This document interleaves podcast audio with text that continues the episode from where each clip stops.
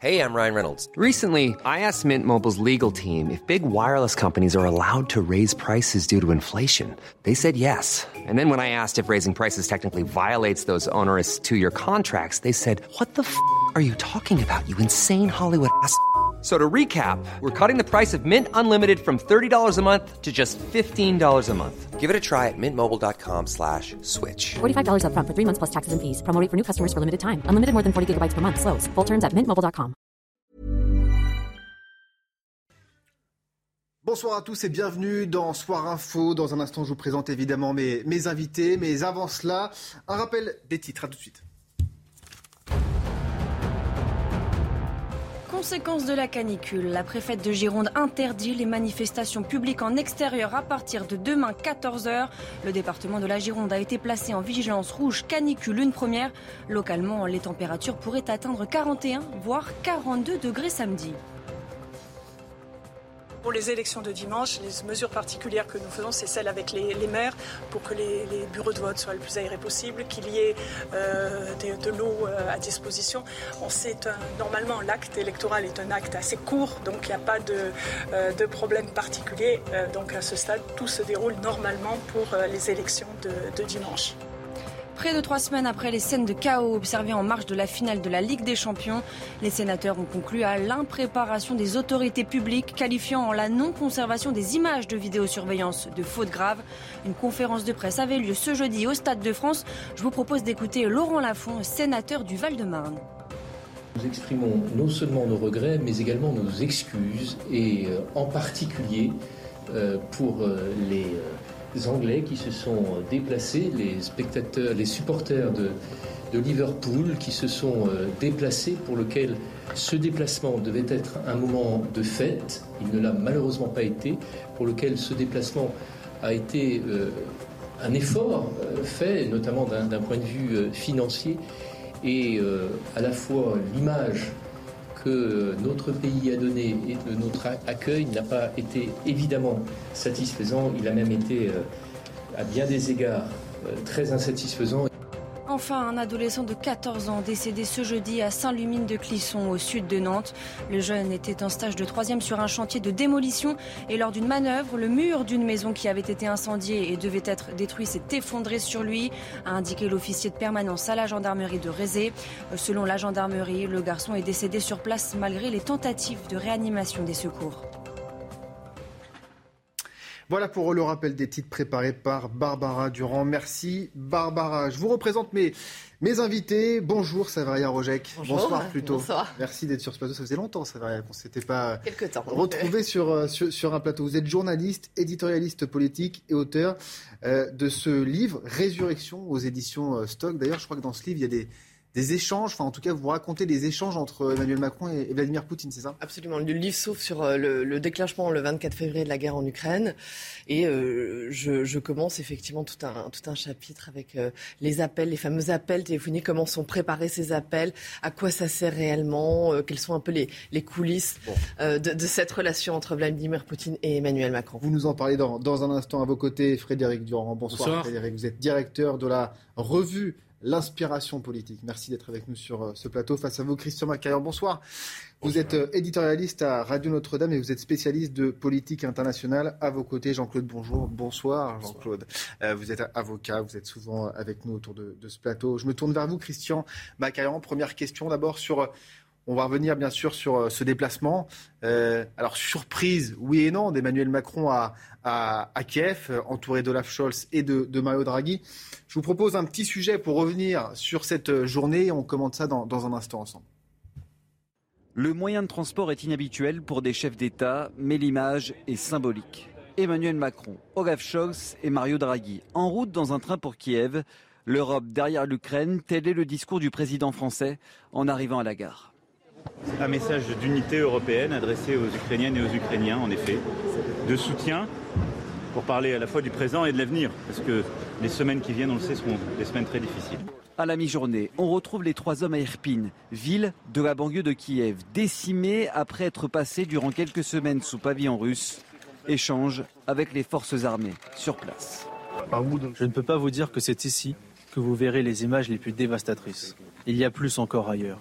Mais au vu du contexte actuel, nous ne pouvons pas vous y emmener. Mais vous pouvez être sûr qu'il s'agit ici d'une petite partie. On a tous vu ces images d'une ville dévastée, qui est à la fois une ville héroïque, puisque c'est ici que, entre autres, que les Ukrainiens et les Ukrainiens ont, ont arrêté l'armée russe qui descendait sur, sur Kiev. Donc il faut se représenter l'héroïsme de, de l'armée, mais aussi de, de la population ukrainienne. Autre moment fort, la rencontre avec Volodymyr Zelensky. Les deux hommes ont longtemps échangé par visioconférence ou téléphone. Les voici en face à face pour la première fois depuis le début de la guerre. Accolade et poignée de main franche. S'ensuit une photo de famille avec une réunion au sommet pour évoquer les évolutions du conflit avec la Russie.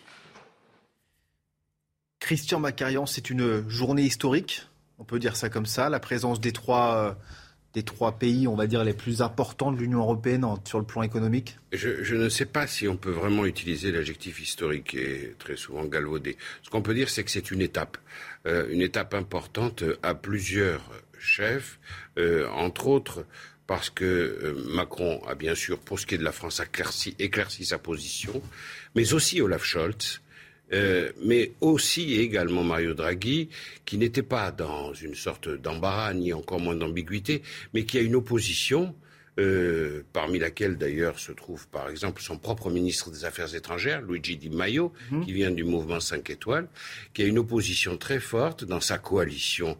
Aussi, il y a des membres de, de cette extrême droite, euh, qui est pro-russe. Donc, pour Draghi, c'est courageux, pour Scholz, c'est euh, une remise euh, au niveau parce que l'Allemagne n'a pas été au niveau en matière notamment de livraison d'armes. Et pour Macron, c'est une clarification. Voilà. Il reste un quatrième personnage que vous n'avez pas cité, mais qui est très important. C'est le président roumain qui était là aussi, Ioannis. Pourquoi? Bah Parce que ça permet à Macron, qui est président en exercice pour encore une quinzaine de jours du Conseil de l'Union européenne, de montrer que, à travers la Roumanie, l'Europe de l'Est est associée mhm. euh, à l'ensemble de ce dispositif et de ce déplacement. Et ce qu'on a vu, je terminerai avec ça, euh, montre quand même clairement que la guerre comme concept diplomatique, euh, comme euh, euh, dispositif géopolitique, a une froideur que euh, la connaissance du terrain balaye en quelques instants. Emmanuel Macron et les autres chefs d'État ou de gouvernement étaient extrêmement émus, ça se voyait beaucoup sur les images cet après-midi, parce qu'ils ont touché la guerre du doigt et que cette guerre, ça consiste à tuer des gens tout simplement, et à détruire des villes. Et ça, ça n'est pas acceptable. Et enfin, pour l'Ukraine, il y a un grand acquis, c'est quand même, l'Ukraine a démontré que là où elle se battait, les Russes s'en allaient, pour pas dire détalaient. Et euh, quelque part, c'est un plaidoyer. Sauf dans l'Est aujourd'hui. Alors oui, mais justement, dans l'Est, euh, ça appuie la thèse de Zelensky. Dans l'Est, ils n'ont pas d'armes au niveau de ce qu'ils réclament. Oui. Alors, euh, ça a permis à Zelensky d'étayer son discours demandant plus d'armes, puisque quand il a des armes, comme à Irpin, il arrête les Russes. Saveria Rojek, c'était soigneusement préparé. On sait que ça couvait depuis longtemps cette, euh, ce déplacement sous très haute sécurité. Absolument. Puis surtout, on commençait à se dire pourquoi n'y est-il pas encore allé alors ouais. que beaucoup de la plupart des chefs d'État européens et même euh, des chefs d'État euh, étrangers euh, se sont rendus en Ukraine. D'ailleurs, on reviendra pourquoi. sur le calendrier qui pose question Absolument, aux, aux mais oppositions. On se demandait mais pourquoi Emmanuel Macron, qui est en première ligne justement depuis le premier jour, même avant le déclenchement de la guerre en Ukraine, souvenons-nous son déplacement à Moscou pour justement éviter le déclenchement de cette guerre. Pourquoi n'y est-il pas encore allé? Pourquoi? Parce qu'en fait, il se refusait d'y aller comme il disait, c'est son expression que je rapporte dans mon livre, euh, les mains vides. C'est-à-dire qu'il ne, veut, il ne voulait pas y aller sans avoir quelque chose annoncé. Force est de constater après trois mois de guerre que c'est très compliqué d'arriver et d'annoncer quelque chose, euh, d'avancer une avance, d'annoncer. Il y a pas mal d'annonces quand même. Voilà. On y reviendra dans un Là, instant, mais du matériel ça, militaire. Non, je pense qu'on a eu aujourd'hui l'explication de pourquoi ça a tant tardé. Ouais. Ça a été très compliqué d'obtenir cette oui. unanimité des Européens ouais. et cette image. Non mais cette image, on l'a dit historique, on l'a dit forte. Elle a surtout été extrêmement compliqué à obtenir. Et je pense qu'on a là en partie l'explication de pourquoi Emmanuel Macron a tant tardé à y aller. Et juste pour terminer, je, raconte dans mon livre une anecdote justement. Pendant l'entre-deux tours de la présidentielle, euh, les stratèges autour euh, des conseillers d'Emmanuel Macron lui disent mais pourquoi, pour réveiller un peu cette campagne, euh, voilà, on fait de la stratégie politique, pourquoi vous n'allez pas, pourquoi tu ne vas pas à Kiev justement en tant que chef de guerre pour réveiller cette campagne? Et lui dit surtout pas, il s'y refuse complètement parce qu'il dit à quoi ça sert d'y aller juste pour serrer la main effectivement de, de, de, Volodymyr Zelensky sans rien annoncer, ça ne sert absolument à rien. Vladimir Poutine ne va pas bouger. On était avant le 9 mai, la fameuse mhm. date anniversaire, donc il dit ça, il s'y refuse complètement malgré ce que lui conseillent ses stratèges. Et là, c'est un calendrier, on va dire, très bien choisi aussi et, très bien organisé. Jean-Claude Beaujour et ensuite euh, Frédéric Durand sur cette question. moi, moi, je pense qu'il a, il a eu raison d'attendre un peu parce que finalement, euh, ce que reproche un certain nombre d'interlocuteurs, c'est de dire qu'on fait de la politique communication. On va, on serre des mains. Je sais qu'un certain nombre de gens sont allés euh, à Kiev. On dit bon, ben, so what derrière? Deuxième élément, de ça. absolument. Il y a des armes, il y a des annonces. Absolument. Deuxième élément, il ne faut pas oublier parce que on, parle de l'Europe, mais il y a aussi les Américains qui sont une partie prenante importante dans cette affaire y aller sans avoir quelque chose d'assez puissant, en tout état de cause, d'avoir de la substance, c'est montrer la faiblesse de l'Europe. Or ça, j'imagine qu'Emmanuel Macron, vis-à-vis des Américains, n'a pas voulu montrer que finalement l'Europe serait la, variable d'ajustement dans cette histoire. Et le fait que les, Roumains soient présents, c'est aussi un signe. Pourquoi? Parce que dans cette histoire, on s'aperçoit bien que les, les Occidentaux, on leur reproche on reproche aux Occidentaux finalement de prendre des décisions et que les autres doivent suivre en quelque sorte. que ce soit l'Europe d'un côté, euh, avec les, pays tiers, et puis à l'intérieur de l'Union européenne. Euh, c'est notamment le cas. Euh, vous voyez bien que l'Union africaine, par exemple, les pays africains n'ont pas suivi comme un seul homme. On connaît la position de la Chine, peu importe. Donc, voilà, disant, ben, finalement, les Occidentaux décident, et puis accessoirement, on nous dit, bon, ben, vous allez suivre. Ils disent, on veut pas ça. Donc on voit bien que la démarche qui consiste à dire, on commence et on fait la même chose en Europe, on commence par montrer une forme d'union, c'est aussi consolider une démarche. Frédéric Dion, on s'attendait en fait à ce qu'Emmanuel Macron y aille. On ne s'attendait pas forcément à ce qu'il soit aux côtés d'Olaf Scholz et de Mario Draghi en fait. Oui, en tout cas, et parmi les pays que vous citez, je pense que l'Italie, d'ailleurs, était la, plus favorable à l'adhésion euh, à l'adhésion de, de l'Ukraine. Il a été question d'adhésion euh, à l'Ukraine. Maintenant, globalement, chacun joue un peu sa partition. Je pense que Zelensky joue aussi un peu le coup d'après, parce qu'évidemment, cette demande d'adhésion à, à, à, l'Union européenne, euh, il sait très bien qu'elle ne va pas se produire là instantanément. Mais c'est le moment de prendre un certain nombre de garanties. Mais surtout, surtout, la plupart des opinions européennes sont extrêmement favorables en réalité à cette aide du reste de l'Occident à, l'Ukraine. Et chacun des chefs d'État, avant de voir les problèmes qu'ils peuvent avoir en interne, vous, vous parlez du mouvement 5 étoiles, ils regardent leur opinion publique. Et que ce soit en Italie, que ce soit en France, peut-être un petit peu moins en Allemagne parce que ça baisse un peu, mais euh, comment dire, le soutien euh, ne faiblit que très peu en trois mois et demi, ce qui est assez rare d'ailleurs, parce qu'on se lasse très vite, les médias vont très vite et donc très vite on a l'impression ah. que c'est une histoire du passé et le soutien des, des, pays qu'on vient de citer à, l'Ukraine continuent d'être extrêmement forts. Mm. Les oppositions, elles tapent en tout cas très fort sur, euh, sur le président de la République. Euh, ça ne vous a pas échappé, on est dans l'entre-deux tours de, ces législatives qui sont quand même déterminantes pour l'avenir du pays. Je vous propose d'écouter justement euh, ces réactions. Jean-Luc Mélenchon, Marine Le Pen, mais aussi Christian Jacob. Écoutez. Je trouve bien que le président de la République française rappelle publiquement et spectaculairement de quel côté sont les Français, mm. tous sans exception. Euh, après, on peut évidemment s'interroger sur le sens de ce voyage, mais comme il est à l'étranger, sur une zone de guerre, euh, je propose qu'on évite euh, trop les polémiques. Le fait qu'Emmanuel Macron se déplace à Kiev n'a rien de choquant. c'est le calendrier qui interroge. Ça a un effet où normalement tous on se retrouve derrière le président. Avouez que le faire à trois jours d'un scrutin, ça donne le sentiment que euh, la France, c'est lui. Maintenant, moi, je suis toujours prudent sur ces mises en scène. Si on veut vraiment aboutir à un accord, à une médiation, c'est pas en se mettant en scène. Christian Macarian, Christian Jacob, il parle de mise en scène. Alors, est-ce que, moi, c'est une question que je, me posais, c'est vrai, cet après-midi, on peut légitimement se poser la question quand même euh, du timing choisi. On peut se la poser. Qui l'a choisi? L'opération.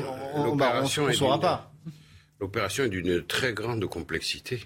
Il y a quatre chefs d'État ou de gouvernement présents en même temps, dans des conditions sécuritaires que vous imaginez. Ils sont obligés de prendre le train, euh, qui a duré quand même un certain nombre d'heures, Hein, c'est un voyage très long.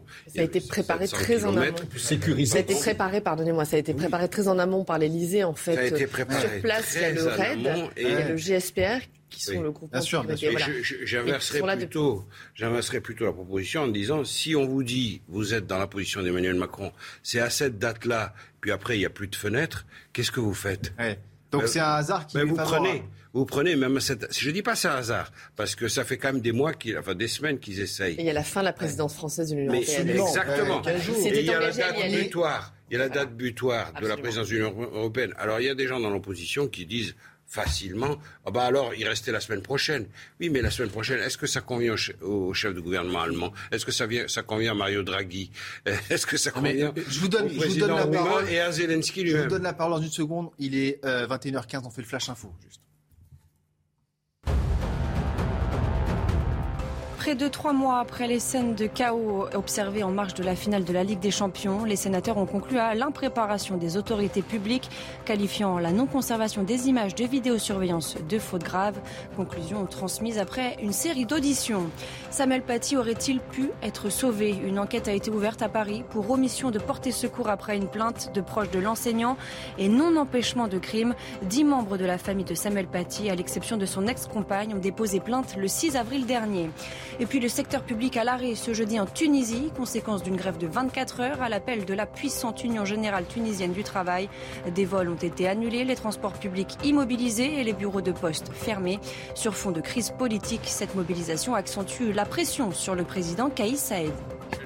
Ah, d'accord. Le flash info préparé par Barbara Durand. On se posait la question du timing choisi par Emmanuel Macron. Euh, Christian Macarian, vous voulez rajouter quelque chose oui, je voulais juste dire que l'opération était tellement complexe qu'il a pris cela et je suis pas sûr que ça l'arrangeait objectivement. Mmh. Euh, honnêtement. Non, mais c'est pas euh, non plus être complotiste que de se dire. C'est pas, que... pas, une question de complot. Quand vous connaissez la situation dans le Donbass et le siège euh, intense de Severodonetsk qui est quasiment euh, prise à 70%, euh, chaque jour compte. Donc renvoyer ça à la semaine prochaine, après la chute de Severodonetsk, ça aurait gâché toute l'opération. Je crois qu'il est, il est, extrêmement difficile de savoir précisément pourquoi on a pris cette date-là, en plus de ce qui vient d'être dit.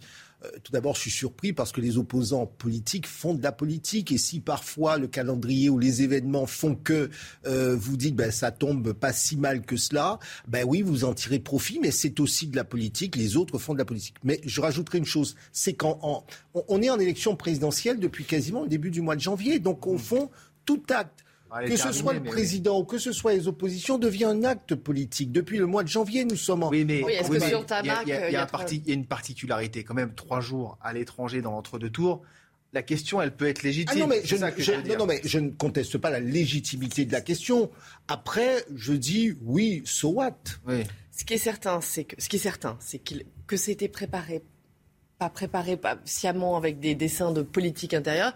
Ce qui est certain, c'est qu'Emmanuel Macron revient demain en France. Oui. Il revient avec cette avancée diplomatique, avec ces images qu'on diffuse, euh, qui sont fortes, qui sont importantes, qui posent de nouveau euh, sa stature de président, de chef de guerre, qui demande aux Français une majorité pour le soutenir euh, dans le cap qu'il Et ça a forcément une influence sur les élections législatives. et ça fait oui, pas certain. Non, mais ce que je veux dire, non, et ça fait taire surtout, et ça fait taire toutes les critiques qu'on entend depuis deux trois jours de politique intérieure, de, il parle du tarmac ou pas, euh, le oui. duel à distance avec Jean-Luc Mélenchon. Ce que je veux dire, c'est que voilà, là, il revient quand même en disant, ben, vous voyez, je reviens avec cette avancée diplomatique-là pour la paix, pour l'Ukraine. Ça fait trois mois qu'on parle de l'Ukraine. Ça fait un peu taire, euh, voilà, les politiques aériennes. C'est vrai. Non, non, mais, mais l'élection législative, c'est pas l'élection présidentielle. Je ne suis pas convaincu que ça bouleverse non, non. considérablement la donne dans les circonscriptions. Je ne suis pas dire que le scrutin, euh, je ne suis pas en train de dire ça. Mais je parle de l'image en tout cas. Moi, contrairement à ce que vous disiez, je ne pense pas que je n'ai pas trouvé qu'il y ait une grande brutalité dans les propos des uns et des mais autres. Et Jean-Luc Mélenchon en particulier était extrêmement réservé au contraire. Il se pose la question. Voilà, non, mais c'était c'était pas. C'est normal qu'il se pose la question. Maintenant, rien de.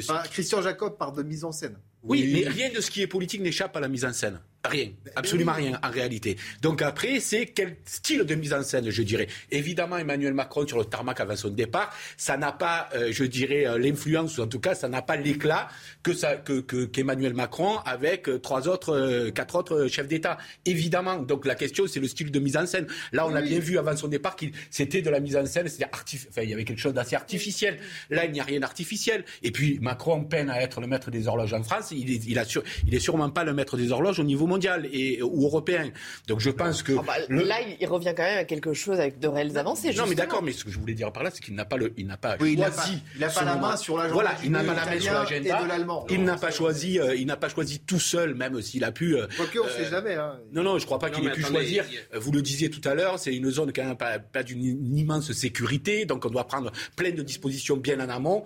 Et donc voilà, ça s'est produit là. il l'a pas refusé évidemment. Et puis oui, moi je pense que ça lui sert très marginalement, parce que je ne pense pas que quelqu'un qui votait... ça lui avait servi pour la présidentielle. Oui, mais là, c'est une présidentielle. pour la législative, je ne pense pas que l'électeur qui se dit je ne voterai pas Macron va se mettre à voter Macron parce qu'il a vu à la télé, ou euh, celui qui, comptait voter Emmanuel Macron euh, cesse de voter pour lui, vote deux fois pour lui. Donc, je suis tout à fait d'accord avec cette dernière assertion. Je ne pense pas du tout que ça aura un impact. Mais il y a quelque chose qui échappe au grand public et qu'il faut quand même rappeler. Euh, tout le monde n'est pas d'accord parmi les 27 pays de l'Union européenne pour cette démarche-là, c'est-à-dire aller soutenir euh, Zelensky chez lui à Kiev. Il y a des pays, que je vais citer deux par exemple, euh, le Danemark et les Pays-Bas, qui ne souhaitent pas, pour des raisons de conformité à l'état de droit, que l'Ukraine intègre l'Union européenne. on va y revenir sur, la on va y revenir, on va y revenir. Macron la semaine prochaine, le 23 et le 24, il y a un Conseil européen. Ça aussi, c'est une date butoir. Il faut que ce Conseil européen soit réussi pour qu'ensuite la France rende son mandat le 30. Euh, et, donc, il y, a véritable, il y a une véritable seringue. Donc, il fallait que Macron ait ce résultat, nonobstant les élections législatives françaises, et ce résultat avant le Conseil européen du 23, sachant que déjà, il y a quelques jours à peine, Madame Ursula von der Leyen y était et qu'il fallait qu'elle y soit parce qu'elle a son propre agenda. Donc, si vous voulez, c'est très serré. oui, vous parlez du Danemark la question des livraisons d'armes. Jean-Luc Mélenchon et je rappelle, hein, Jean-Luc Mélenchon, et Marine Le Pen sont opposés justement à ces livraisons d'armes à l'Ukraine. Donc, c'est vraiment un point, euh, pardon, je vous ai coupé, mhm. extrêmement euh, crucial. Et là aussi, c'est Emmanuel Macron se positionne. Regardez-moi, je, voilà, j'aide l'Ukraine dans son combat euh, contre l'international, domaine réservé du président. oui, non, mais ça renvoie aussi. Ce que je veux dire, c'est que ça renvoie Marine Le Pen et Jean-Luc Mélenchon à ce point de, leur programme, être contre livraison d'armes à l'Ukraine, c'est particulier. Et avoir quatre pays comme ça, les trois pays fondateurs, Italie, Allemagne, France, plus un pays de l'Est, Roumanie, qui euh, soutiennent euh, l'ouverture de la candidature, c'est juste la candidature. Ils en ont encore. on va y revenir juste après la Frédéric Durand. Qui, qui, soutiennent cela, je vais vous passer la parole tout de suite. Qui soutiennent cela, c'est de nature à emporter, à créer un mouvement pour emporter l'avis des pays réticents comme le Danemark, les Pays-Bas ou d'autres. Justement, on parlait du Danemark et du Pays-Bas, mais la France faisait partie des pays réticents oui. il y a encore peu. Donc là, on a l'impression que Macron suit le mouvement euh, plus qu'il ne le génère, je dirais. Euh, euh, la, France ne faisait pas... la France a toujours eu plus que de la prudence à l'égard d'une éventuelle adhésion, même d'une candidature d'adhésion de, de, de l'Ukraine. C'était très donc, timide. Donc là, c'était très non, timide. justement, c'était très timide quant à la, quant à la possibilité de l'adhésion. il disait il faudra beaucoup de temps, etc., etc. Là, dit l'Europe a su choisir son camp. Donc euh, là, finalement, il tranche une ambiguïté que Macron lui-même portait jusqu'à présent. En tout cas, elle, était, timide, l'ambiguïté. Non, non, mais encore très récemment, Clément Beaune, Clément Beaune, ce que, ce que, les autorités ukrainiennes, Volodymyr Zelensky a très mal pris, les propos de Clément Beaune, secrétaire d'État aux affaires européennes, qui dit il faudra, voilà, il renvoie cette possibilité d'adhésion, il faudra 15 à 20 ans pour que ça se réalise. Voilà, c'est aussi ça ce qui a été lavé, j'allais dire, aujourd'hui avec euh, ces annonces. On, y revient juste après la pause de, de, de l'adhésion à l'Union européenne. Jean-Claude Beaujour sur euh, justement cette. Euh, moi, ce qui m'a marqué, c'est quand même cette photo. C'est vrai, alors Christian Jacob parlait de mise en scène. bon, il est dans son rôle d'opposant politique et peut-être qu'il en rajoute un peu, mais ça va marquer quand même les esprits. Et du côté de la Russie, forcément, on observe ces images. Bien sûr. Moi, je pense que tout d'abord, dans tout conflit, euh, il y, a cette dimension de, communication, même si tout n'est pas communication, mais il y a une dimension de communication et c'est important. C'est important pourquoi? Parce que euh, face à un Poutine qui imaginait qu'en deux temps, trois mouvements, euh, eh l'affaire allait être pliée euh, vis-à-vis de, l'Ukraine. Il voit bien que ça renforce, ça a renforcé la, détermination des Ukrainiens à se battre. Et il voit bien que les Européens un, dans le temps, bah, la, ligne est tenue, parce qu'on aurait pu imaginer qu'au départ, il y a un peu d'émotion, et puis rapidement, tout ça s'effiloche, avec, parce qu'on a chacun, chaque pays a finalement ses son agenda politique, son agenda domestique euh, euh, individuel. Donc on aurait pu imaginer que les, choses s'efflochent. Là, il y a renforcement mmh. euh, au, sein de la, de la, maison Europe et avec une présidence Macron réélu, c'est un état de fait. Donc ça, il n'a aucun impact là-dessus. Mais un Macron réélu, un Macron qui revient avec d'autres chefs d'État et de gouvernement européens et dont des chefs d'État et de gouvernement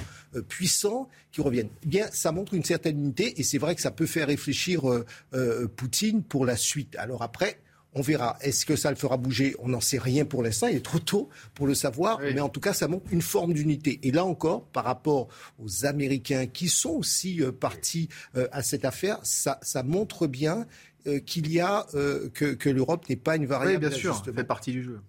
Et derrière cela, derrière l'Ukraine, il y a évidemment la Moldavie puisqu'il y était la veille, à laquelle des promesses vont être faites aussi. Et puis plus tard, parce que c'est plus compliqué, la Géorgie qui tape à la porte de l'Europe aussi. Il y a donc un vaste plan. Et n'oublions pas non plus, ça fait partie de la réticence française initiale au sujet de l'Ukraine. N'oublions pas les autres pays des Balkans. Alors, la Serbie, euh, évidemment, le Monténégro, la Macédoine du Nord, euh, etc., qui souhaitent adhérer et ça a joué un rôle. Par exemple, dans la dernière élection serbe, euh, le Premier ministre serbe actuel a, fait campagne pour l'Europe. Macron l'a soutenu et nous avons aussi euh, dans l'intention, dans les intentions de la diplomatie française, il y a la volonté d'intégrer la, Serbie et on n'a pas voulu mettre l'Ukraine par-dessus tout le reste, en, ça aurait été quand même assez dur pour les pays balkaniques. mais je vous parlais de moment historique, c'est vrai que cette photo, ça elle restera historique quand même. Emmanuel Macron, Olaf Scholz, on va peut-être la revoir dans, dans, le train autour de cette table. Ah, ça, reste un moment. Elle reste absolument historique. Elle montre l'unité européenne. Euh, vous nous interrogiez sur euh, la réaction de, Moscou. Alors, il y a eu une petite réaction officielle avec des propos qui étaient particulièrement insultants, limite xénophobes, c'est-à-dire traitant les Français de ah de grenouilles et, euh, et, les Italiens de mangeurs de spaghettis, enfin quelque chose de cet ordre-là. Mais au-delà de ça, ce qui s'est passé aujourd'hui, c'est un terrible désaveu. C'est précisément ce que Vladimir Poutine voulait éviter quand il déclenche la guerre en Ukraine. Il déclenche la guerre parce que euh, il juge que l'Ukraine est trop pro-occidentale, se jette trop dans les bras de l'OTAN, de l'Union européenne, etc., etc. Qu'est-ce qui se passe aujourd'hui? Il se passe précisément ce que Vladimir Poutine a voulu éviter en déclenchant cette guerre euh, terrible. Donc Mais je, je, suis pas sûr que Vladimir Poutine n'ait pas non plus anticipé ce rapprochement-là ensuite. Il a forcément, enfin, je, oui, il, a forcément pensé. On marque juste une toute petite pause, Frédéric, et, on revient dans, un instant. On reviendra bien sûr sur euh, toutes, ces, euh, toutes ces, ces rencontres et puis cette livraison d'armes aussi qui fait beaucoup parler. À tout de suite. De retour dans Soir Info avant de poursuivre notre débat, le Flash Info présenté par Barbara Durand. La canicule s'aggrave. 37 départements ont été placés en vigilance rouge ou orange. Les 12 départements en vigilance rouge se situent dans le sud-ouest de la France et sur la façade atlantique. Cette vigilance correspond au niveau le plus élevé du plan national canicule. Météo France a également étendu la vigilance orange à 25 départements au total, de l'Aude au sud du pays jusqu'au centre et au Morbihan. Conséquence de la canicule chez nos voisins espagnols, l'Espagne fait face à plusieurs incendies, dont trois en Catalogne. L'incendie le plus grave s'est déclaré près de Baldomar, dans la province de Lérida, où le feu a déjà détruit 940 hectares de forêt. Les températures ont approché les 40 degrés dans cette province. Enfin, aux Pays-Bas, un espion russe a été démasqué. Les services secrets néerlandais annoncent que cet homme avait tenté d'infiltrer la Cour pénale internationale.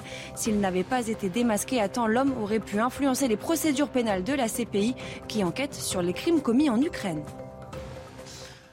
De retour dans Soir Info, on poursuit notre débat avec Jean-Claude Beaujour, Frédéric Durand, Christian Macaria et vous, Savaria Roger. On va parler dans un instant des, de ces canons César qui font beaucoup parler, qui sont livrés. Euh, c'est presque un quart de notre stock d'ailleurs de, de, canons César pour notre euh, défense. Mais avant cela, je vous propose d'écouter Emmanuel Macron sur l'adhésion de, de l'Ukraine à l'Union européenne qui a aussi fait beaucoup parler. Tous les quatre, nous soutenons le statut de candidat immédiat à l'adhésion à l'Union européenne pour l'Ukraine. Ce statut sera assorti, nous l'avons dit tous ensemble, d'une feuille de route et impliquera aussi que soit prise en compte la situation des Balkans occidentaux et du voisinage en particulier de la Moldavie. Nous aurons dans les prochains jours à bâtir ensemble l'unanimité des 27 pour ce Conseil européen si important. Mais à travers euh, notre visite, l'échange que nous avons eu et cette expression claire, c'est un geste fort, rapide, attendu, d'espoir et de clarté que nous voulons euh, envoyer à l'Ukraine et à son peuple. Alors euh, là, je m'adresse à tous les quatre parce que, en fait, cette annonce d'Emmanuel Macron, elle ne fait pas non plus l'unanimité dans la classe politique. Parce que euh, l'adhésion euh, de l'Ukraine à l'Union européenne, alors, ce n'est pas la même chose que l'adhésion à l'OTAN de l'Ukraine, mais on s'en rapproche un peu. Est-ce que c'est pas euh, se froisser de façon presque de rentrer vraiment en co-belligérance avec la Russie? Il n'y a pas d'adhésion. Il y a candidature. Oui. L'adhésion, je vais vous donner un exemple. La Turquie est toujours candidate après une trentaine d'années. Mm. Et il n'est pas question de l'adhésion de la Turquie. quel est l'intérêt de, toute façon, quel est l'intérêt aujourd'hui d'annoncer ça? L'intérêt, c'est de mettre l'Ukraine dans un dispositif dynamique, ce que Emmanuel Macron a évoqué en parlant de feuille de route, c'est-à-dire qu'on vous donne un catalogue avec des conditions qui sont interminables et très nombreuses, euh, notamment qui portent sur l'état de droit, sur la lutte contre la corruption, sur l'impartialité de la justice. On est d'accord. Tout ça, l'Ukraine ne remplit aucun de ces critères. Elle a donc un sacré travail à accomplir, et en plus c'est un État en guerre qui est ravagé détruit par, euh, par les forces russes. Donc on le sait très bien. Ça donne un Alors là, pour le coup, c'est de la com, du coup. Non, c'est pas que de la com. Ça crée une dynamique intérieure pour l'Ukraine et ça envoie un message très clair pour la Russie. Je vais vous donner un exemple. Il y a trois pays baltes, Lettonie, Estonie, Lituanie, qui, ont, euh, qui faisaient partie de l'URSS. Mhm. Clair et net.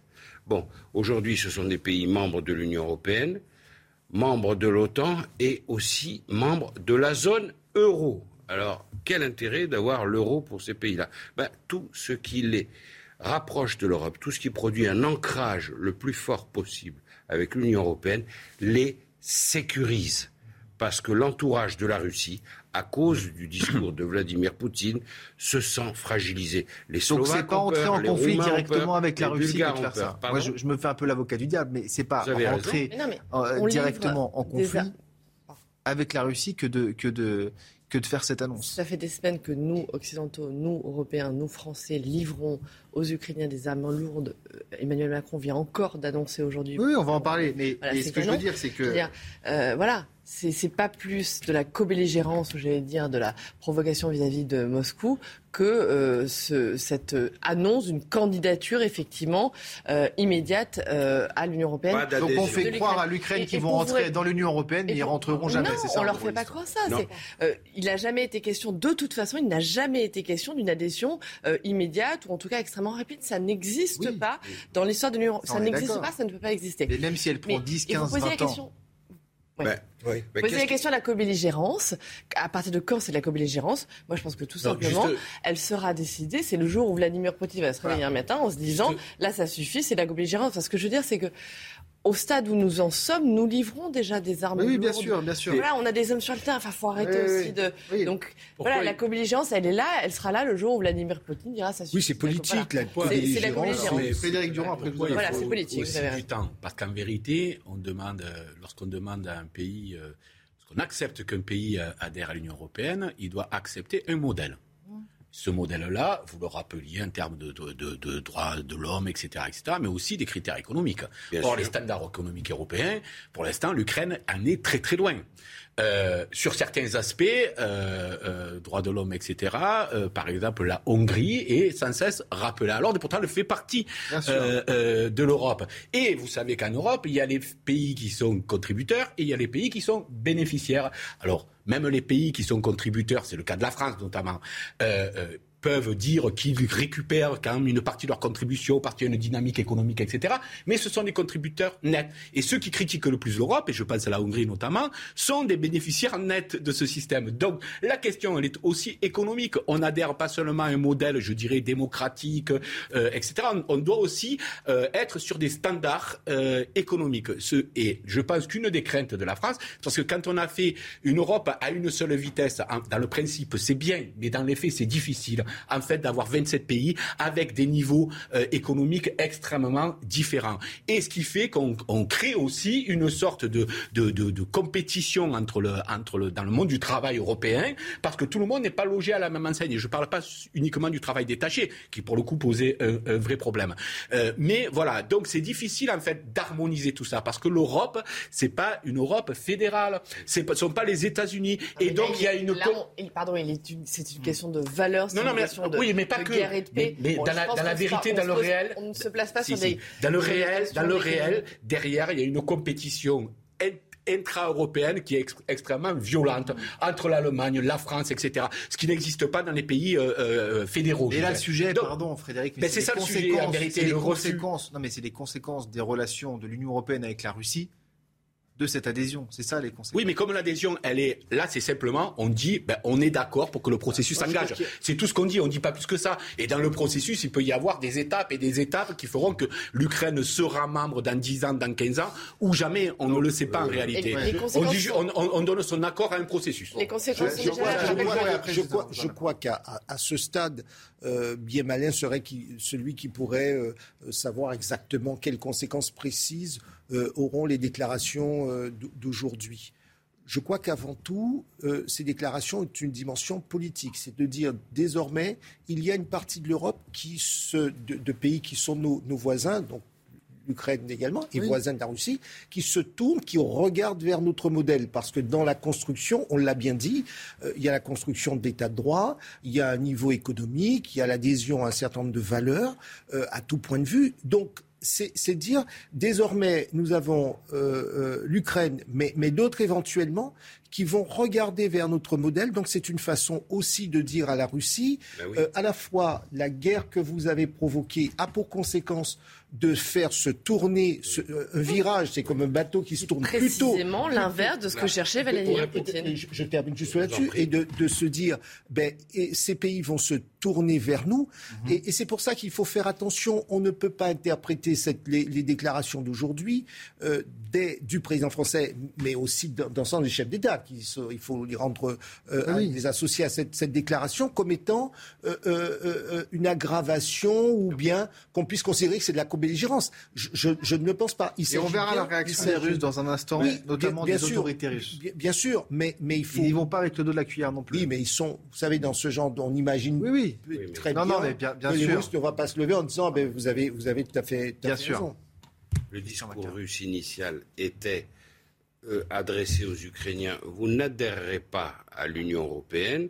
Et là, aujourd'hui, on a décidé de démontrer aux Russes que l'adhésion de l'Ukraine a éventuellement au terme d'un processus. Mmh. Euh, quand Vladimir Poutine ne sera plus là, sera, doit être considéré comme une conséquence directe de la guerre et de la violence et de la barbarie dont a fait preuve l'armée russe. Si l'armée russe, je vais tourner la question autrement et vous aurez la réponse à la question que vous posez depuis tout à l'heure de différentes manières. Si l'armée russe n'avait pas envahi l'Ukraine, l'Ukraine n'aurait pas accédé au statut de candidat à l'Union ah. européenne. Voilà. Ça fait 20 ans qu'ils Ça, on est. Ça, ça, on est. absolument. Non, mais je crois que le vrai donc c'est une conséquence directe de, de, la violence extrême dont la Russie a usé. Et, et l'Europe ne l'aurait pas fait si cette guerre n'avait pas été déclarée. Après, je, pense aussi qu'il faut rappeler qu'aujourd'hui, euh, il y a eu toutes ces déclarations, effectivement, en, en direction de Kiev, en direction de Volodymyr Zelensky. Il y a aussi eu des mains tendues, j'allais dire, en direction de Vladimir Poutine. Euh, toutes les déclarations ce que je veux dire, c'est qu'il y a des pas qui peuvent être faits, qui peuvent peut-être aboutir. Nous verrons euh, dans les jours qui viennent. En l'occurrence, toutes les réserves de blé, la question qui, qui sont bloquées dans, dans, dans le port, oui, euh, ça, cette question-là. Euh, non, mais c'est important. Emmanuel Macron a fait des déclarations aujourd'hui en tendant la main justement à Moscou, en disant euh, discutons, réfléchissons, voyons ce qu'on peut faire sous l'égide de l'ONU. Laissez-nous, Vladimir Poutine, peut-être trouver une solution pour vendre ce blé, pour sortir ce blé pour nourrir la population mondiale. Donc tout ça pour dire qu'il y a aussi des choses, je pense, auxquelles peut-être que Vladimir Poutine peut s'en saisir pour euh, voilà, des petits pas, des avancées vers la paix. Oui, bien sûr. Frédéric, et après on, écoutera. Non, je pense que ce que vous ne voulez surtout pas, euh, c'était de l'adhésion à l'OTAN plus qu'à l'Europe. Euh, ça, c'était à mon avis l'adhésion. Euh, ça, c'est la ligne processus d'adhésion. C'était pas. Oui, c'était la ligne rouge, c'était l'OTAN, c'était pas l'Europe. Il y a vraiment une différence. D'ailleurs, quand on parle d'Europe, mais ben oui, il y a une différence. Non, mais je veux dire... Et vous verrez que si, pas, si, la différence, la question avait été celle-là, la réponse russe n'aurait peut-être pas été du tout la même. Mais effectivement, on n'imagine pas un pays de l'Union européenne attaqué ou agressé par une puissance étrangère hors UE sans une intervention de l'Union européenne. Oui, mais néanmoins, c'est pas pareil. Aujourd'hui, vous avez la Turquie qui est à l'OTAN, qui n'est pas pour autant dans l'Europe. Mais restons sur le problème. Et moi, je pense que vous avez soulevé là un problème qui est, qui est vraiment euh, extrêmement préoccupant pour un avenir euh, pas lointain du tout. C'est celui de débloquer le fameux port d'Odessa pour pouvoir mm. faire transiter notamment les céréales. Aujourd'hui, on nous dit que c'est environ, euh, on peut affamer en, en, Afrique principalement 50 millions de personnes. Imaginez les flux, les flux migratoires et la pression migratoire que susciterait 50 euh, euh, millions de personnes qui meurent de faim en Afrique vers les pays d'Europe. Cela n'ira pas en Russie. il y aurait la situation déjà de ces populations. Terrible, bien sûr, terrible, terrible, humaine. Mais la réponse, la réponse. non, pourquoi je dis ça? Parce que la réponse à cette situation euh, inhumaine, justement, que qu'auraient à subir ces populations africaines, ce serait forcément des, des flux migratoires extrêmement importants, absolument ingérables pour pour l'Europe. Pourquoi je dis ça? Parce que je pense que ça, c'est de nature à donner une dimension réellement mondiale au conflit. C'est-à-dire que ce type d'événement-là pourrait effectivement nous faire basculer dans autre chose. Vous avez vu les récentes déclarations de la Chine, là, qui répète, enfin, qui répète, pas qui répète, parce qu'elle n'a jamais apporté un soutien. presque total à la Russie. Voilà, mais en tout cas, là, ils font un pas de plus, parce qu'il y a Taïwan, etc. Et donc, au, au final, on se rend compte qu'on voit s'affronter vraiment deux manières, deux, deux modèles de gestion du capitalisme. Un modèle autoritaire nationaliste, un modèle libéral et démocratique. Aucun des deux aujourd'hui ne satisfont leur peuple, je vous le dis au passage, parce que notre modèle euh, crée des crises à répétition. Euh, le modèle autoritaire nationaliste ne respecte pas les peuples euh, pour des questions de liberté, etc. Il n'y a pas un basculement du monde vers justement Il y a une volonté, sans doute, pour la, pour la Chine, de le leadership américain et le leadership occidental, et principalement américain, est en train de s'effriter, parce qu'on a des, des, des industriels pardon, tous, nos pays. Et donc, on a cru à un moment donné que l'atelier du monde sera nazi. On part sur un autre sujet, mais c'est intéressant. Oui, mais, mais moi, je pense que ce qui se joue derrière euh, ce théâtre-là, euh, euh, ce théâtre-là, c'est aussi un renversement de la, de la gouvernance du monde, pas uniquement une question. Il y a, un changement d'ordre mondial? En tout cas, c'est ce que Poutine recherche, c'est un conflit mondialisé. C'est-à-dire qu'à travers, par exemple, la raréfaction des denrées alimentaires, l'explosion des prix, la généralisation de l'inflation, euh, euh, la Russie puisse, par exemple, euh, soulever les opinions publiques des pays africains, mais aussi du Moyen-Orient, contre les Occidentaux, de manière à rendre les sanctions des Occidentaux. C'est un moyen de pression, le blé? Insoutenable. Pour ces, pour oui, c'est un moyen de pression. Et c'est un moyen de pression inhumain, encore une fois, parce qu'il joue avec la faim, avec la famine.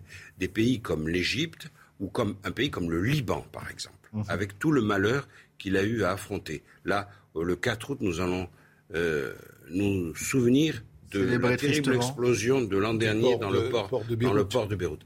90% du grain des céréales consommées au Liban proviennent de Russie ou d'Ukraine, ah l'Ukraine majoritairement. Euh, la raréfaction et le tarissement du trafic maritime à travers les détroits du, du Bosphore et des Dardanelles font que le Liban n'est pas livré. Il, alors, est-ce qu'on a le droit de procéder à ce genre de choses?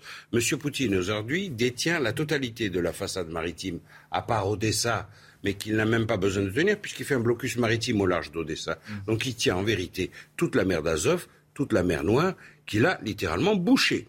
Il en contrôle tout.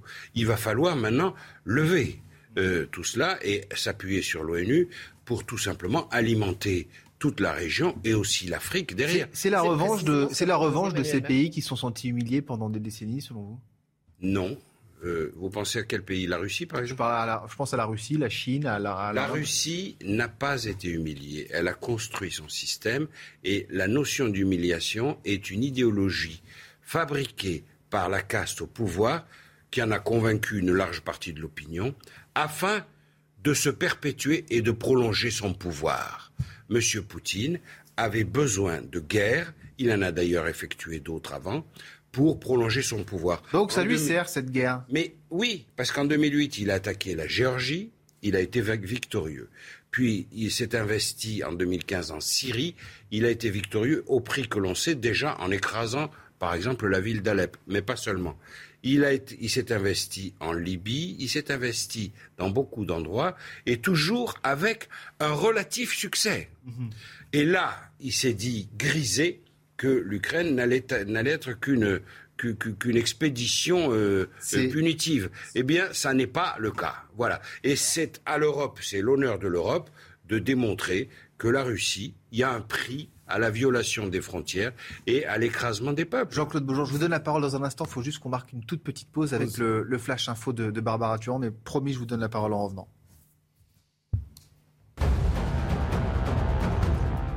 Le groupe Orpea a condamné pour négligence après la mort d'une résidente, une personne âgée invalide décédée après avoir été hospitalisée pour une double fracture inexpliquée des fémurs. Le tribunal a rappelé l'obligation des EHPAD d'assurer la dignité, l'intégrité et la sécurité des personnes titulaires de contrats de séjour. La société a également été condamnée à verser plus de 65 000 euros de dommages et intérêts au fils de cette résidente. La vitesse réduite de 10 km heure en Ile-de-France demain, conséquence d'un épisode de pollution à l'ozone, a indiqué le préfet de police dans un communiqué. Didier Lallemand demande également aux franciliens de privilégier le covoiturage, les transports en commun et les modes actifs de déplacement comme la marche et le vélo. L'ozone peut provoquer des irritations au niveau des yeux, des toux et des problèmes pulmonaires, précise la préfecture. Et puis le secrétaire général de la CFDT, Laurent Berger, unique candidat à sa succession, a été réélu à la tête du premier syndicat français. À 53 ans, il est le numéro 1 de la CFDT depuis 2000 et il a d'ores et déjà annoncé qu'il ne terminerait pas son mandat. Marise Léon, sa secrétaire générale adjointe depuis 2018, est pressentie pour lui succéder. De retour dans Soir Info avec mes brillants invités, Jean-Claude Beaujour, Frédéric Durand, Christian Macarian et vous, Savaria Roger. Alors, Jean-Claude Beaujour, vous vouliez rajouter avant peut-être qu'on parte sur les, les canons César qui sont livrés, sur le basculement du monde? Ben, ben oui, dans, votre question, en fait, il y a, deux réponses, euh, deux, angles de réponse. la première, c'est la la conséquence de, ce conflit, euh, la conséquence lui-même, l'impact sur les, un certain nombre de pays. Et puis, de l'autre côté, il y a la, gouvernance mondiale euh, qui, évidemment, euh, est, impactée, va subir une inflexion du fait de ce conflit. Mais cette gouvernance mondiale, elle a commencé il y a, en tout cas, son évolution a commencé il y a très longtemps. On, on est surpris de voir, par exemple, que l'Afrique ne se soit pas levée et un certain nombre de pays qui, anciennement dit en développement, ne se soit pas levé comme un seul homme pour dire nous sommes derrière les Occidentaux. Mais pour des tas de raisons.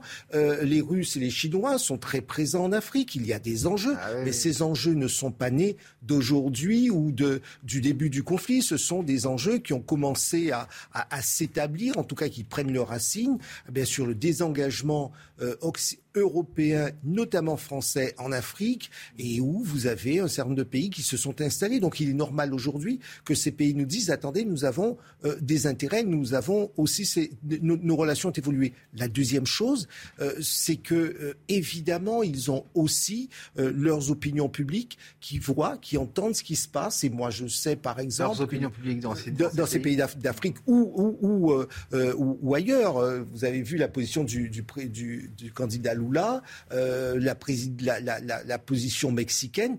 On, on, a été très surpris, probablement, mais ce ce sont les pays qui disent ben attendez, nous maintenant, on réfléchit autrement, nous ne sommes pas simplement alignés sur votre position. Mais ça, ça n'a pas commencé avec le conflit. Le conflit ne fait que mettre en lumière euh, ce, qui, euh, ce qui a. C'est important ce que vous nous dites. Ça veut dire que la nouvelle gouvernance mondiale, c'est l'Union européenne avec les États-Unis contre le reste du monde si Non, il n'y a pas de contre. Il y a pas, pardonnez-moi, juste un mot pour que ma pensée soit claire. Il n'y a pas de contre Attention, euh, ce que nous disent nos, amis, nos, alliés, euh, euh, que ce soit en Amérique latine, que ce soit en Amérique du Nord, le Mexique est en Amérique du Nord ou ailleurs, ils nous disent nous avons aussi à avoir maintenant notre voix au chapitre. Nous avons des intérêts. Il n'y a pas de raison qu'on se considère comme sacrifié. C'est pas contre nous. C'est la, la, revanche dont je parlais tout à l'heure de, de, pays qui se sentent peut-être humiliés. je sais que le président Macky Sall, et je m'arrête là-dessus, ce président Macky Sall dit ben, nous, on n'a même pas été consultés. Euh, si on nous avait au moins consultés, on n'a pas été consultés, on nous dit suivez. Ben, on ne veut pas. Pour l'Amérique latine, pour l'Afrique, pour le Moyen-Orient, pour l'Asie du Sud-Est, c'est une guerre de nantis, c'est une guerre d'Européens entre eux, c'est une guerre de Blancs entre eux. Ce n'est pas la guerre du reste du monde. Et, elle, n'est pas. Et pourtant, le reste du monde est touché par l'inflation. oui, oui, mais justement, ça nourrit d'autant plus ce sentiment-là qu'ils disent nous y sommes pour rien et ils nous refont le coup d'une guerre entre Européens, comme en 14, comme en 39, hmm. euh, qui pèse sur le reste du monde. Sauf que cette fois-ci, ce n'est pas une guerre mondiale, c'est une guerre, la nuance est de taille, c'est une guerre mondialisée, c'est pas pareil. C'est une guerre qui emprunte tous les canaux financiers, euh, de hausse des coûts des matières premières, de transport, euh, de tarissement des matériaux de base, euh, des composants électroniques, de toutes sortes de choses. C'est une guerre qui s'instille euh, comme une sorte d'alien économique dans tous les mécanismes de la mondialisation. C'est peut-être que le début ici. Et puis tout s'imbrique parce que par exemple on se pose la question, euh, on voit la position de la Chine, mais que fera-t-elle? Quel avenir euh, Il y a la question de Taïwan, il y a, il y a, il y a les pays qui sont sur, sur, le Pacifique. Donc c'est la réponse pour la. Oui, mais c'est la raison pour laquelle à votre question, est-ce que c'est la gouvernance? On a surtout la, la, globalisation a eu pour conséquence à créer des, des relations inter inter État, interrégion, inter de, telle nature, d'une telle amplitude qu'on se rend compte que euh, quand on déplace une, brique, eh bien c'est tout qui, peut basculer. Bon, on va écouter le président Macron sur la livraison euh, d'armes supplémentaires, notamment des fameux canons César, qui sont d'ailleurs un peu le fleuron de notre industrie, euh, en tout cas d'armement français. écoutez le président de la République. Nous avons d'ores et déjà mobilisé 2 milliards de dollars pour le soutien économique et humanitaire et nous le consoliderons dans la durée. Tout comme nous poursuivrons les livraisons de matériel militaire, notamment les canons César qui permettent aux soldats ukrainiens de se défendre plus efficacement face aux attaques de l'armée russe sur euh, le sol de l'Ukraine. La France, depuis le premier jour, euh, a scrupuleusement tenu ses engagements et à chaque fois que j'ai pris un engagement euh, à votre endroit, il a donné lieu à une décision et à une mise en œuvre rapide, car nous savons, il faut du matériel, mais il le faut vite. C'est aussi pourquoi, au-delà des 12 Césars d'ores et déjà livrés, conformément à vos demandes, j'ai pris la décision pour que dès les prochaines semaines, six Césars additionnels puissent l'être. Donc, va Rojek, 6 Césars supplémentaires, ça, donc ça porte à 18 le nombre de canons César. Je rappelle qu'en France, on en a 76. Euh, ça représente euh, un quart à peu près de notre stock. Ça, c'est une décision politique qui ne fait pas du tout non plus l'unanimité en France dans la classe politique. Absolument, on l'a dit tout à l'heure. C'est euh, les deux principaux opposants euh, politiques à Emmanuel Macron, euh, Jean-Luc Mélenchon, Jean-Marie Le Pen, sont opposés depuis le début à ces livraisons d'armes, arguant du fait que ça encourage la co-belligérance de notre pays envers, envers la Russie. Au-delà de ça, la question de ces livraisons d'armes, il y a plusieurs, elle soulève plusieurs problèmes. ce que rappelait une ministre ukrainienne hier, c'est que aujourd'hui l'Ukraine, parmi toutes les promesses de livraison d'armes, elle en aurait reçu à peu près 10% euh, de la part des Occidentaux. Donc il y a aussi ça, c'est un, réel euh, problème pour aujourd'hui euh, le pays qui est en train de se battre sur son sol, l'Ukraine. C'est on promet, on promet. les États-Unis promettent énormément.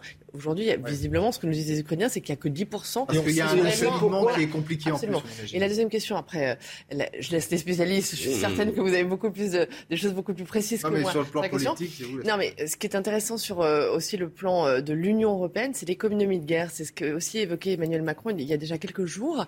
C'est qu'à force de livrer, c'est bien beau de livrer, ou en tout cas de ces promesses de livraison d'armes, mais jusqu'à quand, vous l'avez dit, vous avez fait le rapport, effectivement, euh, jusqu'à quel point peut-on livrer La capacité Je dis même pas nous, la France, hein, euh, nous, Union européenne. À quel moment l'Union européenne va devoir, du fait de cette guerre qui est déclenchée depuis trois mois, se poser la question, remettre sur le papier cette économie de guerre Il va falloir que la question se pose pour l'Allemagne, pour la France, pour les grands pays. Et en plus, l'armée de l'Union européenne, pardon, mais c'est principalement la France. Mais, mais, ça va rien. Sait-on pourquoi le chiffre de 10% est aussi faible? Parce que la question de la logistique est posée depuis le départ. Euh, on, le sait. Pour diverses raisons. Euh, les livraisons sont sans doute extrêmement euh, compliquées. L'acheminement des armes, l'utilisation de ces armes. voilà, il y a, la question de l'utilisation et de la formation de ces armes. Là, en l'occurrence, les canons français dont, que vous évoquez, on sait qu'ils sont utilisés sur le terrain. Ils sont. Donc ça veut dire, ça veut dire aussi, Frédéric Durand, que si on envoie nos canons César, mais ça on le sait, c'est-à-dire qu'il y a des formateurs français, ça veut dire qu'il y a des équipes françaises. C'est ce que j'évoquais tout à l'heure quand je parlais de la co-belligérance. Oui, c'est ça. C'est-à-dire que. En fait, c'est très compliqué, je pense, enfin, à, comprendre pour aussi pour nous et pour ceux qui nous regardent, de, d'entretenir cette relation avec Vladimir Poutine, ce que fait Emmanuel Macron, et c'est son rôle, et en même temps de livrer des canons qui mettent à mal son armée. C'est ça en fait qui bah est. Oui, c'est bah, dans toutes les guerres c'est comme ça. On négocie, on essaie de négocier, de poursuivre les négociations en même temps qu'on se positionne euh, de façon euh, très concrète. Excusez-moi de revenir à l'opinion publique, mais là encore, ce que pensent les gens est important. Euh, en France, par exemple, très majoritairement, les Français sont d'accord, y compris avec la livraison d'armes, pas uniquement un soutien comme ça moral et abstrait. Ça n'est pas le cas en Allemagne. En Allemagne, là où ça décroche le plus depuis depuis trois mois, c'est sur la question des des livraisons d'armes où les Allemands, le peuple allemand n'est pas tout à fait d'accord avec cette. Euh, alors, pour d'autres raisons qui sont culturelles, etc. Mais néanmoins, là encore. Les euh, Allemands ont fait une telle révolution euh, morale, intellectuelle. voilà. voilà. Donc, et donc, on voit bien que là encore, les hommes politiques se conforment aussi. ne vous inquiétez pas que si 90% de la population française était contre, on ne le ferait pas. Et il faut aussi se dire ça. Ah, non, non, non, non. Moi, je peux vous dire que si il n'y a aucun homme politique qui prendrait le risque en pleine élection, en plus législative, d'être complètement à rebours. Non, les Français sont plutôt d'accord pour qu'on amène non seulement une aide morale, mais aussi une aide euh, concrète. Euh, euh, sur, les le flash, juste le flash info de Barbara Durand et on reprend dans un instant, tout de suite, 15 secondes. Près de trois semaines après les scènes de chaos observées en marge de la finale de la Ligue des Champions, les sénateurs ont conclu à l'impréparation des autorités publiques, qualifiant la non-conservation des images de vidéosurveillance de faute grave. Une conférence de presse avait lieu ce jeudi au Stade de France. Je vous propose d'écouter Laurent Lafont, sénateur du Val-de-Marne. Nos regrets, mais également nos excuses, et euh, en particulier pour euh, les Anglais qui se sont déplacés, les spectateurs, les supporters de, Liverpool qui se sont euh, déplacés, pour lequel ce déplacement devait être un moment de fête. Il ne l'a malheureusement pas été, pour lequel ce déplacement a été euh, un effort euh, fait, notamment d'un point de vue financier, et à la fois l'image que notre pays a donné et de notre accueil n'a pas été évidemment satisfaisant. Il a même été, euh, à bien des égards, euh, très insatisfaisant. Il fait chaud en France et dans la capitale, les Parisiens suffoquent et cherchent le moindre coin d'ombre pour éviter le soleil et nous ne sommes que mi-juin. Ils sont inquiets pour la suite de l'été. Je vous propose de les écouter c'est inquiétant parce que là, euh, ça va poser des problèmes aussi au niveau de l'agriculture. Euh, il va manquer d'eau. Euh, donc c'est un gros, gros problème. Très honnêtement, ça m'inquiète pas du tout. enfin, en fait, je suis corse, donc moi j'aime bien la chaleur, donc je trouve ça sympa qu'il fasse beau et qu'on puisse profiter un peu du soleil. Bien sûr que ça, m'inquiète, bah, déjà pour les générations futures. dans mon quotidien, bah, je suis pas vraiment inquiet. c'est sûr que ça va être de plus en plus catastrophique, on le sait faudrait que, pas que nous, mais que les politiques fassent quelque chose pour de vrai. Aux Pays-Bas, les services secrets annoncent avoir démasqué un espion russe. L'homme aurait tenté d'accéder en tant que stagiaire à la Cour pénale internationale. S'il n'avait pas été démasqué à temps, l'homme aurait pu influencer les procédures pénales de la CPI qui enquête sur les crimes commis en Ukraine. Ça va y avoir, Rojek Oui, on, on parlait effectivement de de l'aspect politique, à partir de quand, effectivement, on, décide ou on décrète qu'un pays est en co-belligérance? À partir de quand Emmanuel Macron euh, réalise que notre pays est en guerre, ou en tout cas l'opinion publique française, ce que vous y évoqué. Euh, ce que je raconte justement dans, mon livre, c'est que dès les premiers jours en fait, du, conflit, Emmanuel Macron a cette phrase auprès de ses conseillers que je rapporte. Il dit euh, Notre pays n'est pas en guerre, mais il n'est déjà plus en paix. Et réellement, moi je pense que dès les premiers temps, il a cette présence. Alors on a beaucoup comment dire, gossé. Euh, la mise en scène parfois à l'excès, certes, hein, de euh, Emmanuel Macron, les coups de fil avec Vladimir Poutine, enfin le, mm. la suractivité qu'a qu'a montré notre, président euh, dans ce conflit dès les premiers jours. néanmoins, moi je pense qu'il avait la prescience effectivement de ce qui allait se passer, de cette histoire de, de belligérance, de, de l'importance de, de, ce qui se jouait, et que malgré, oui, certes, alors il y a peut-être un peu trop de communication parfois à l'Élysée dans ce qui entoure, dans les stratèges du président. Néanmoins, je, suis convaincu que dans le fond, et c'est ce qu'il répète aussi, c'est ce que je rapporte dans l'ouvrage, il, répète toujours à son entourage, il faut être utile, il ne faut pas se résigner, essayons, essayons. Même les coups de fil avec Poutine, quand ça dure trois heures et que en face de lui, il se tutoie, hein, en face de lui, Vladimir, ce que tu dis est faux, c'est un mensonge, ça ne se passe pas comme ça. Ça le permettait aussi de maintenir en, voilà. Mais néanmoins, Vladimir Poutine informé. Moi, ce que m'a beaucoup raconté l'entourage, ce que m'a beaucoup raconté l'entourage du président, c'est ça, c'est cet aspect. Il n'a jamais voulu se résigner. Euh, c'est une guerre. Il, dit voilà, quoi qu'on puisse faire, il faut essayer d'être utile. Même si, après, oui, l'aspect communication, ça a, la mise a peut-être été un peu poussé à l'excès parfois. Une précision, la co-belligérance, la co-belligérance est une, notion complexe et en droit international, elle est très mal définie. On considère que c'est à partir du moment où on devient, on devient l'ennemi, ou en tout cas on entre dans, dans un conflit armé. Donc on voit bien. On lit les canons, on a des Français sur place, faut, faut donc, arrêter. Donc, donc, donc, donc c'est bien, c'est une notion qui est extrêmement politique et qui en fait, et je partage votre avis, c'est Vladimir Poutine qui à un moment donné peut dire voilà, vous êtes, des, vous êtes co-belligérants avec une conséquence pour nous. Ça ah, veut dire qu'on entre directement dans le conflit armé. Euh, donc là, pour le coup, euh, la, guerre, ça se déclare. Il y a six canons César qui sont livrés. Donc, oui, à 18, c'est ce qu'on disait. il y a un quart du stock ça cache une réalité militaire qui découle de l'observation du terrain, c'est que, euh, par un paradoxe assez curieux, les Russes ont à l'heure actuelle tendance à avancer lentement mais assez fermement, toujours en possédant de très fortes destructions. Severodonetsk et puis tout de suite après Lysychansk, qui est une ville voisine, et puis ensuite ils pourront dire qu'ils ont pris à peu près la totalité, même la totalité, de l'oblast de, de Lugansk. Mais les Russes ont, si j'ose dire, le matériel et pas les hommes, parce qu'ils ont subi énormément de pertes, et les Ukrainiens sont dans la situation inverse. Ils ont le les hommes, mais pas le ah, matériel. Pas l'armement. Donc les canons César, ça découle de ça. C'est-à-dire que euh, on leur donne de l'artillerie quand même de bonne portée, plusieurs dizaines de kilomètres, qui leur permet d'atteindre en profondeur les lignes russes pour arrêter l'avancée des lignes russes. les Russes avancent en cercle et ensuite ils resserrent le cercle autour de la ville. Et pour figer si vous tirez, vous interrompez ce, mouvement-là. Donc les canons sont importants. Deuxième réalité, on a, on a raclé les fonds de tiroir l'armée française. Mais dire sur le plan financier. Mais c'est ça qui pose question aussi. Je des équipements. L'armée française n'a presque plus rien livré. Nous avons, nous sommes presque à court de munitions parce que tout ça, ça utilise énormément de munitions quand même. Ces munitions, il faut les acheminer.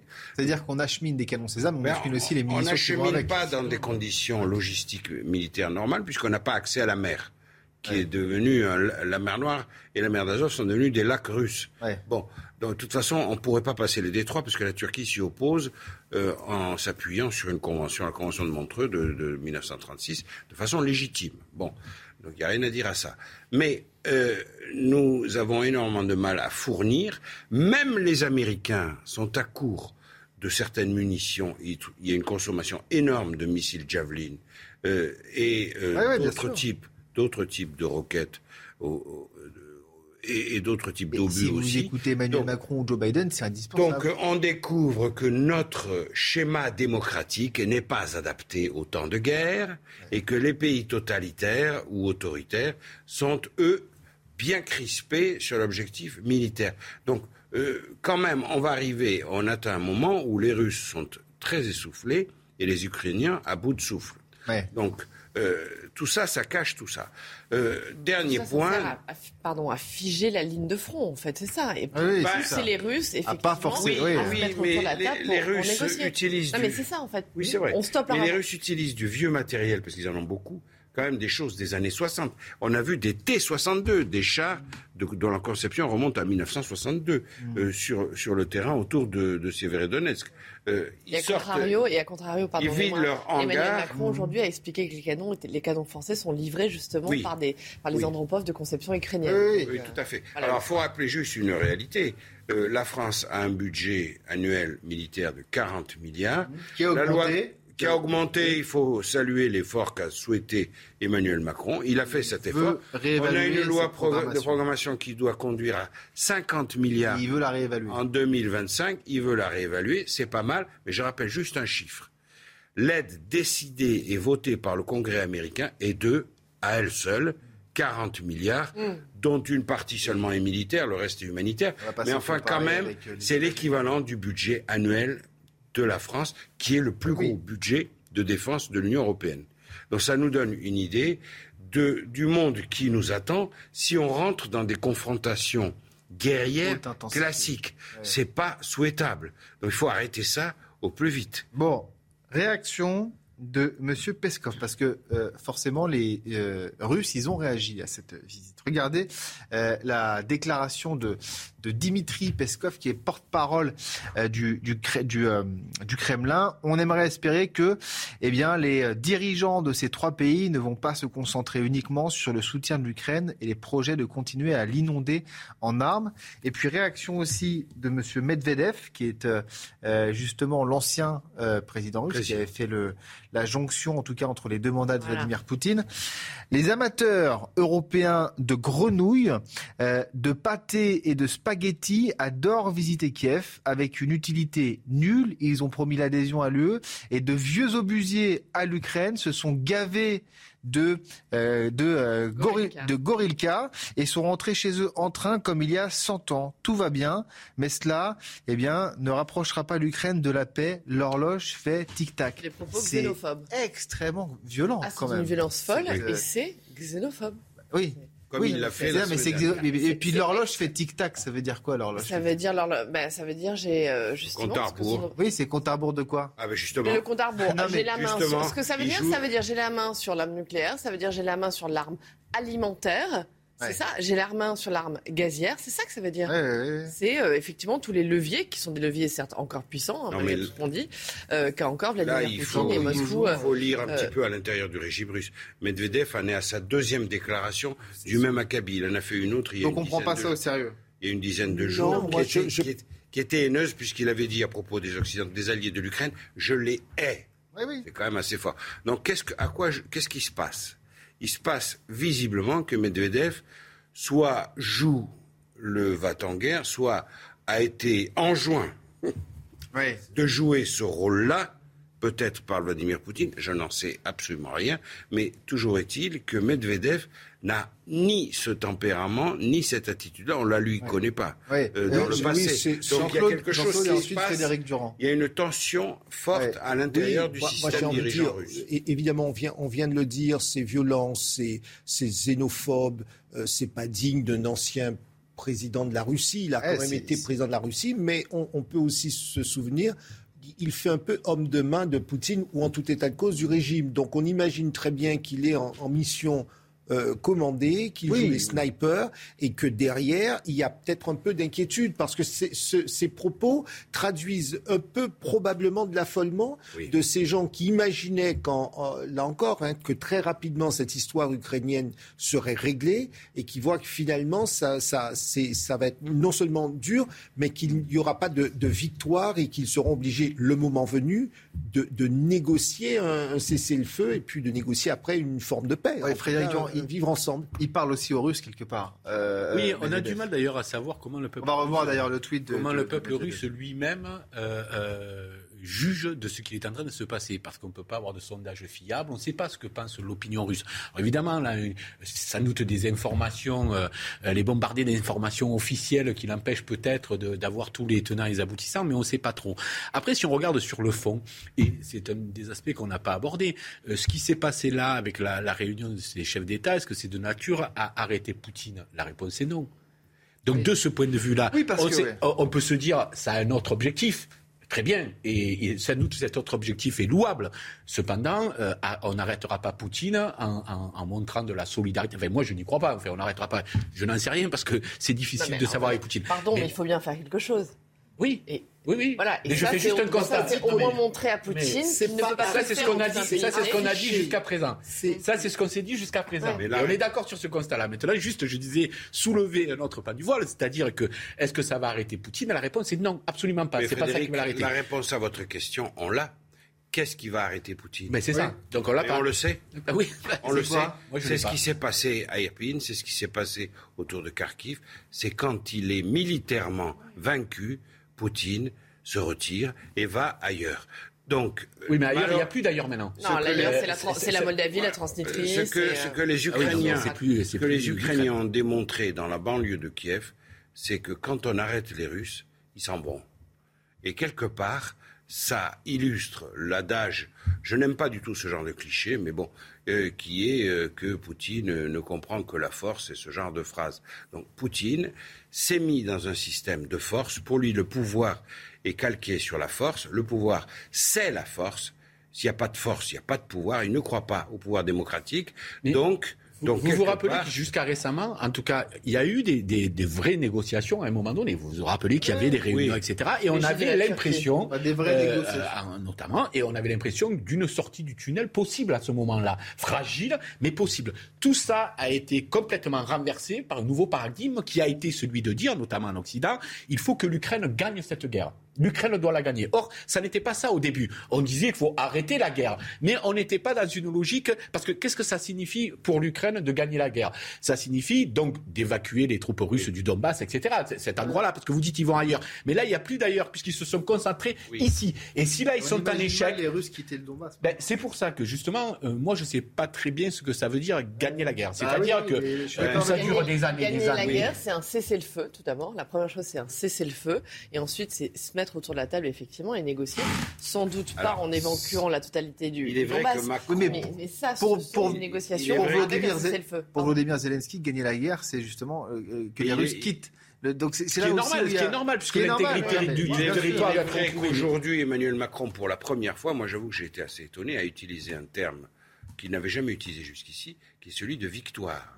Alors, je pose une question. C'est les Américains qui ont commencé. Qui est la même que la vôtre à savoir, mais qu'est-ce que la victoire C'est le retrait de tous les Russes de la totalité du Donbass ça m'étonnerait. Inacceptable. C'est, le retrait des Russes de la Crimée. C'est en tout cas ce que demande. Mais la France a répété qu'elle était favorable au point de vue de l'Ukraine, c'est-à-dire retrait des forces russes de Crimée et du Donbass et retour aux frontières initiales. Donc euh, c'est peut-être une position de négociation, mais enfin, bon, euh, je, reviens, je reviens à votre question et, qui concernait les Russes. Les Russes, lorsqu'ils sont vaincus, lorsqu'ils rencontrent une opposition très forte, euh, vont euh, se replient et, vont ailleurs. Mais c'est aussi dans l'épuisement des forces russes que réside une partie du cessez-le-feu. Mm. Il faut que la Russie arrive à une situation de... Oui, mais écoutez justement ce que disait Vladimir Zelensky sur la Russie cet après-midi. J'ai évoqué donc les différents efforts qui sont entrepris par tous les partenaires pour rétablir la paix. Nous, constatons l'absence du côté russe de la bonne volonté pour relancer ce processus de paix. la Russie ne souhaite pas la paix. Elle ne souhaite qu'une chose, c'est la guerre. En ce moment même où je vous parle, euh, donc au Palais Marie, au au centre-ville de Kiev, euh, les troupes russes poursuivent leurs offensives dans le Donbass. Elles se retranchent dans le sud. Le pays agresseur doit euh, comprendre une chose. Euh, elle n'a pas d'alternative. Seule la, solution pacifique est possible. Elle doit se mettre à rechercher la voie vers cette, solution. Son objectif est de casser l'Ukraine et par là casser toute l'Europe, toute l'unité européenne. Voilà. La Russie ne veut pas la paix.